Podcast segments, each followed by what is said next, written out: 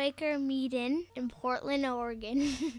You can find more information about our community at westhillsfriends.org. As a Quaker community, we encourage everyone to share from their hearts. especially as it pertains to God's leading in their lives. These words are shared into a community that values the opportunity to respond to dialogue about what is said. The responses and dialogue are not included in this recording.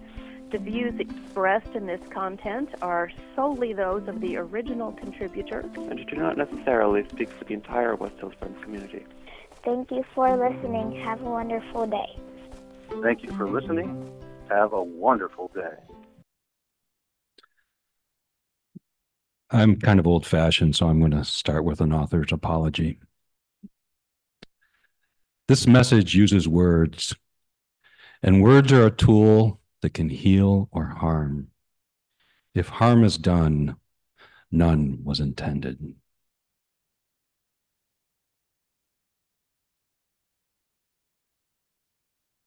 The opening film scene in the second chapter of Monty Python's The Meaning of Life, Growth and Learning, takes place in a boys' school church.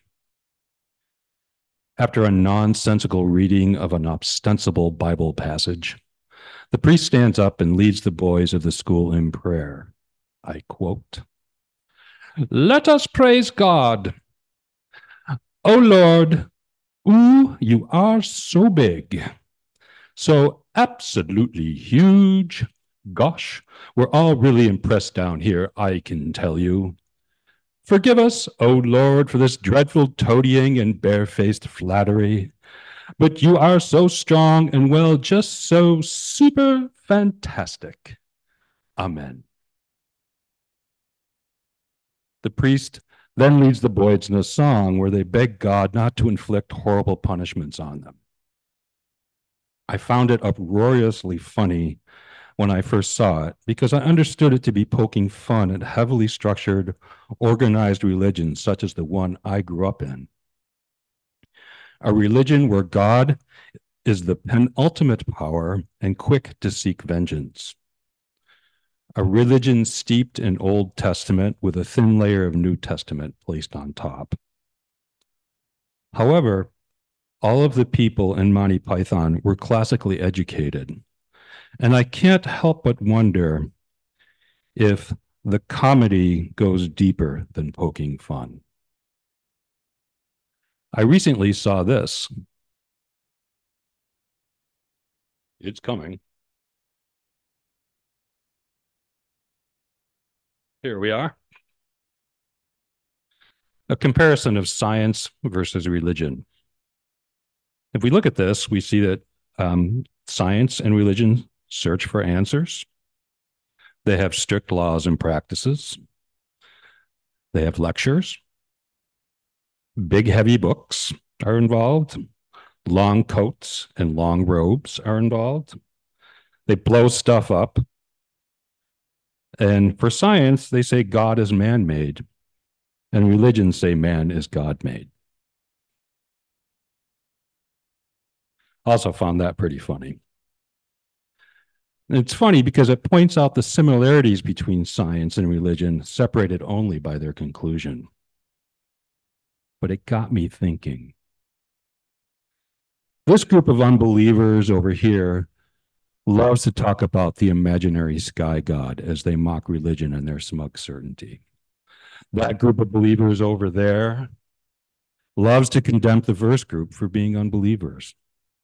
Another group of believers over there loves, or another group of believers is intent upon convincing still other believers that they got it wrong.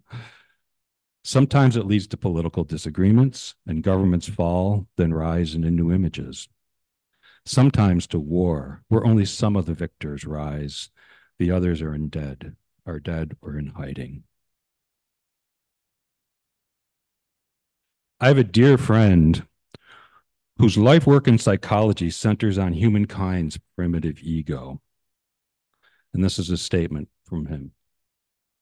The primary goal of human nature, primitive ego, can be summed up in one simple concept.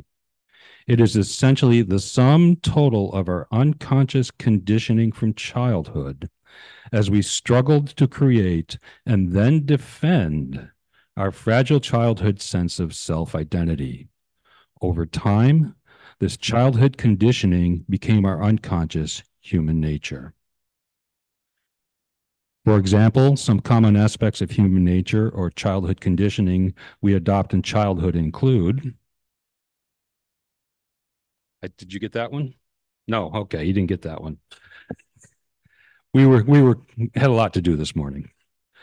So it includes one, the never-ending need to be right. The illusion of separateness. Our need for immediate gratification our obsess- obsessive self focus, our tendency to blame others for our own shortcomings, and our narcissistic tendency to obsessively focus our attention on what's in it for me. So these are the things from childhood that we bring to our, our adult lives. The sheer number of conceptualizations of God is staggering when we look at the sum of human endeavor. Go back through time and it, it, it's absolutely staggering how many religions how many concepts of god there are. The common points of humankind's compelling need for god and our ego's compelling need to survive are these things. The need to know or be right.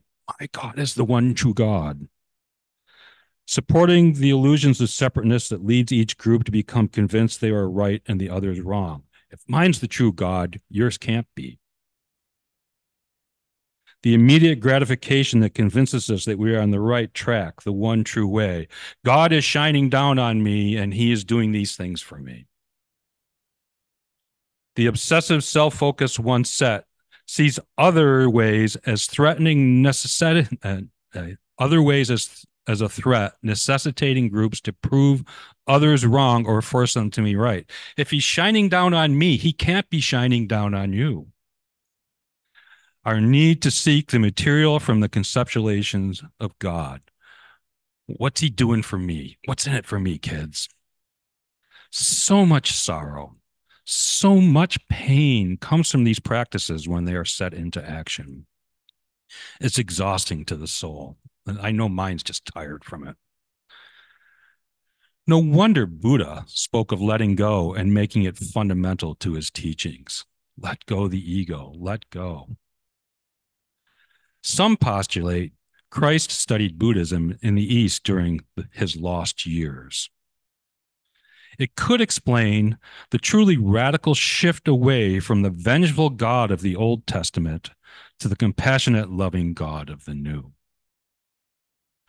Or it could simply be that he too, as a man with divine inspiration and guidance, as some believe, or God in human flesh, as others believe, or essence in human form, as still others believe, was exhausted by the cruelty and the never ending trauma of this world brought forth by our primitive egos. It could be that Jesus was showing a way through it to lessen people's suffering. Not my place to decide, because that would feed my primitive ego. And I believe just as General Ackbar did, it's a trap. So the query for today is what if knowing the nature of God is not material to the exploration?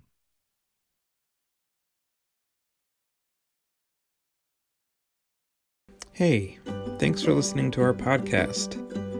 We're really happy that so many of you are finding it to be helpful and as a way to stay connected with what's going on with us here at West Hills Friends. If you'd like to stay connected with us in other ways, we have a couple options for you. You can check out our website, it's westhillsfriends.org. There you'll find some more information about who we are as a community. You can also follow us on Facebook we have a Facebook account by just searching for West Hills Friends. You can also follow us on Instagram. We have a Instagram account with the name West Hills Friends. So we hope that you'll get connected with us in other ways. And again, thanks for taking the time to listen to this podcast.